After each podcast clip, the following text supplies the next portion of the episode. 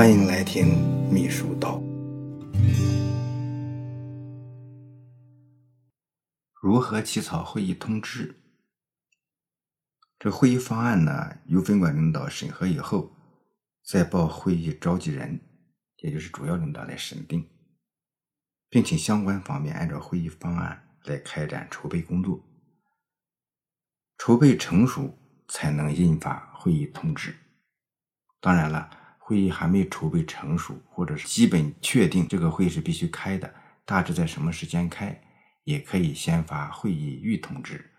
发会议预通知呢，就是要求参加会议的人员要提前准备一些工作，比如说有汇报的内容啊，需要人家提前准备汇报材料；有一些情况需要你提前做调研，到会上去汇报，你得提前做调研；还有一些呢，需要其他的会前准备的工作。发个预通知呢，说明一些大致的时间，可以让参加会议的人员有充分的准备。会议筹备成熟才能印发会议通知。什么叫做会议筹备成熟了呢？作者呢认为有两个标志，一个呢就是会议材料已经齐备，印发文件、交流材料、领导讲话、主持词等这些会议材料都已经完成所有的环节，印发文件已经走完了程序并可以复印，交流材料已经经过领导审定，最为重要的是领导讲话稿已经经过领导审核定稿。领导讲话稿定不下来，会议就不能进入倒计时程序，其他材料都可以变通处理，但是领导讲话不能做任何的变通处理。作者呢这个理念呢是很重要的。他说，从实践上看，领导讲话稿在会议前夕还在玩命的修改是常有之事。准备会议的时候呢，经常是这样，甚至绝大多数都这样。这也就是说，任何一个重要的会议，或者是一个比较大型的会议，在正式召开会议之前，文字秘书是最累的时候，也是要出最后成果的时候领导也会反复斟酌会议的稿子。第二个筹备成熟的标志呢，就是领导的时间安排上已经没有问题了领导时间呢也很关键，会议时间不能与上级机关会议时间冲突，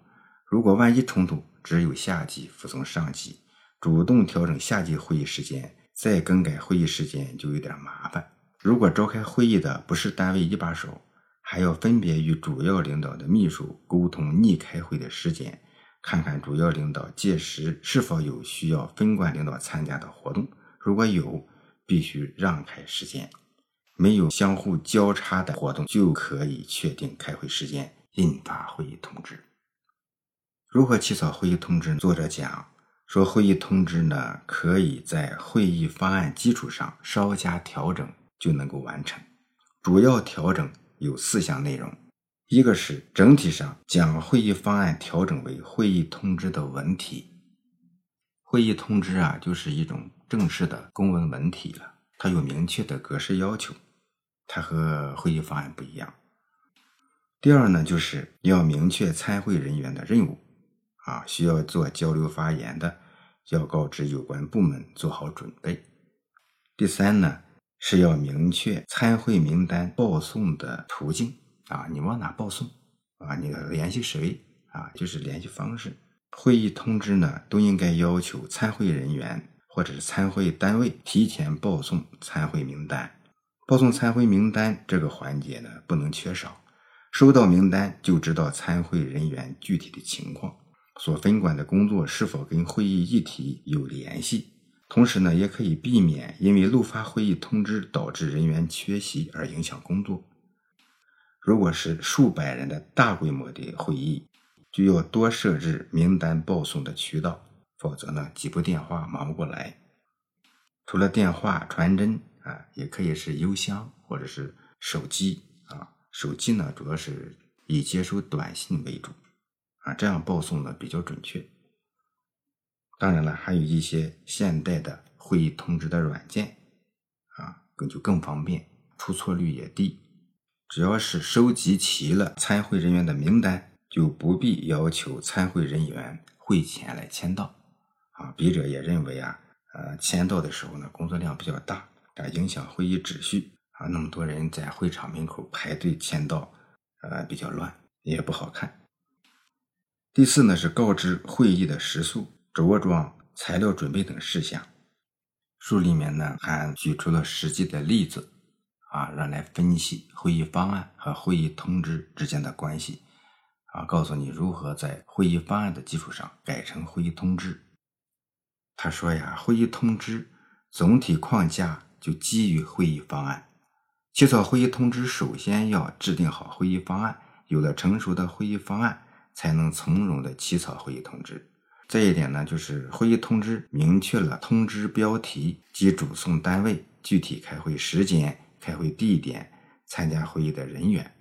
还有呢就是在其他事项里面告知会议涉及的事项、安排的主要的板块啊，这些内容呢包含了你会议的材料怎么样报送啊，报送的要求，你报名的方式啊，后勤保障、新闻报道、食宿安排、着装等需要有关单位落实的具体事项。还有一点呢，就是大规模的会议通知不必列出会议议程。再有一点呢，就是会议的主持人必须要在会议通知中明确，因为这是会议筹备方面的事情。最后一点呢，就是会议通知印发时间要把握好提前量啊，会议通知印发的时间一般要提前几天，时间太长了呢，容易出现纰漏啊，被人忘掉，还得再重新提醒啊。如果是你通知的时间间隔太短，会给会议筹备带来紧张的气氛和工作压力，参加会议的人员呢也有诸多的不便啊，人家安排工作又要参加会议，马上就让去开会，不容易安排好时间。当然了，如果会议任务特别紧急，完全不受这些因素的影响，一旦决定召开会议就立刻印发会议通知。作者呢结合实例对大型会议、中型会议和小型会议的会议通知啊，都谈了一些认识，特别是对小型会议，印发会议的通知也可以很简单，会议材料准备也比较单一啊，小型会议或者说小范围的会议是领导召开数量最多啊，研究重要工作或具体事务往往采用小范围的会议，秘书呢要非常熟悉小范围会议的会务工作。他说呀，对小范围的会议可以直接将会议方案印发给相关单位，不必严格按照会议通知的格式发送。好处是在会议方案直接告知相关单位召集开会领导，避免参会单位询问哪位领导召开会议来浪费时间啊。作者呢还对典型的多议题的会议通知有切实的实践认识。这类会议呢多是单位的主要领导来召开，每次研究多个议题，分别由不同单位来汇报，并请涉及的单位都来参加。这类会议呢要处理好几个关系啊，作者呢谈了5个方面的原则，这个呢比较实用。第一个呢就是先易后难的原则，把内容简单、容易研究的事项排在前面，把需要充分讨论、发表意见和慎重决策的事项放在后面。简单事项容易把控时间，复杂事项放在后面，如果需要拖延时间则可以向后顺延，对后面的议题呢影响较小。第二个原则呢就是先多后少的原则，把需要列席单位较多的议题放在前面，便于参会单位把握时间，减少会议等待环节和议题之间的衔接难度。列席单位较少的议题放在后面，既便于会议组织，又可减少环节差错。第三个原则呢就是相近靠拢原则，将列席单位相近议题尽量的靠在一起，便于参会单位在较短时间内参加完所有相关的议题，减少参会单位的等待时间，简化会议组织环节。四是环节透明原则，将所有议题的名称、排序、汇报人、列席单位集中发给所有参会人员，让参会人员把握汇报时间、后会时间等信息，让所有参加会议的都知道会议环节，减少不必要的询问和差错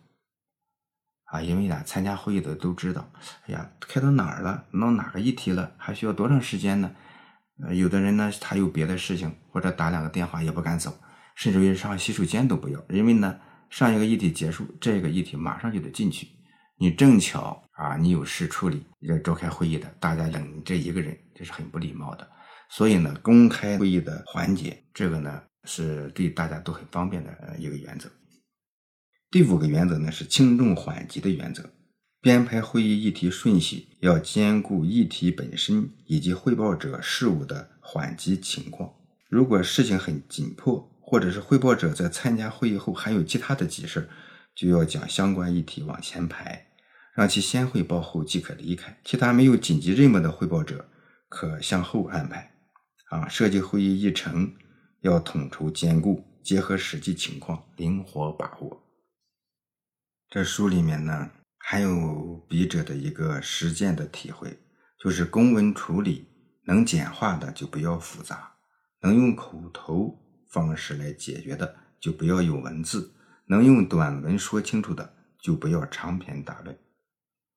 这书里面呢举了大中小和多议题的会议通知的案例，要因时因地因人因事灵活设计，并要认真考虑领导意图及会议的内容、时间、地点、参会者等要素，才能起草出主题鲜明、条理清晰、事项清楚的会议通知。会议通知的发放形式最好使用书面通知，参会单位看到书面通知一目了然，不容易产生差错，也不用工作人员一手拿话筒一手做电话记录。做电话记录是麻烦事儿，讲话和记录都耗时耗力，电话通知不如书面通知。2-3个单位参加的小型会议可以短信或者是微信告知时间地点会议内容也就可以了。现实工作中呢，秘书写会议通知呢几乎是一个经常需要完成的工作只要想得细一些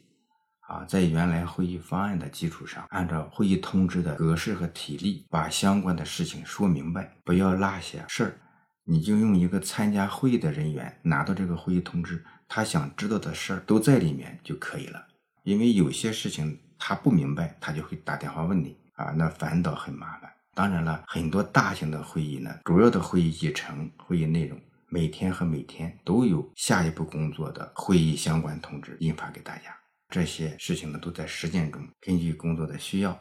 随时调整安排。办会的经验多了，就会摸索出自己一套方法。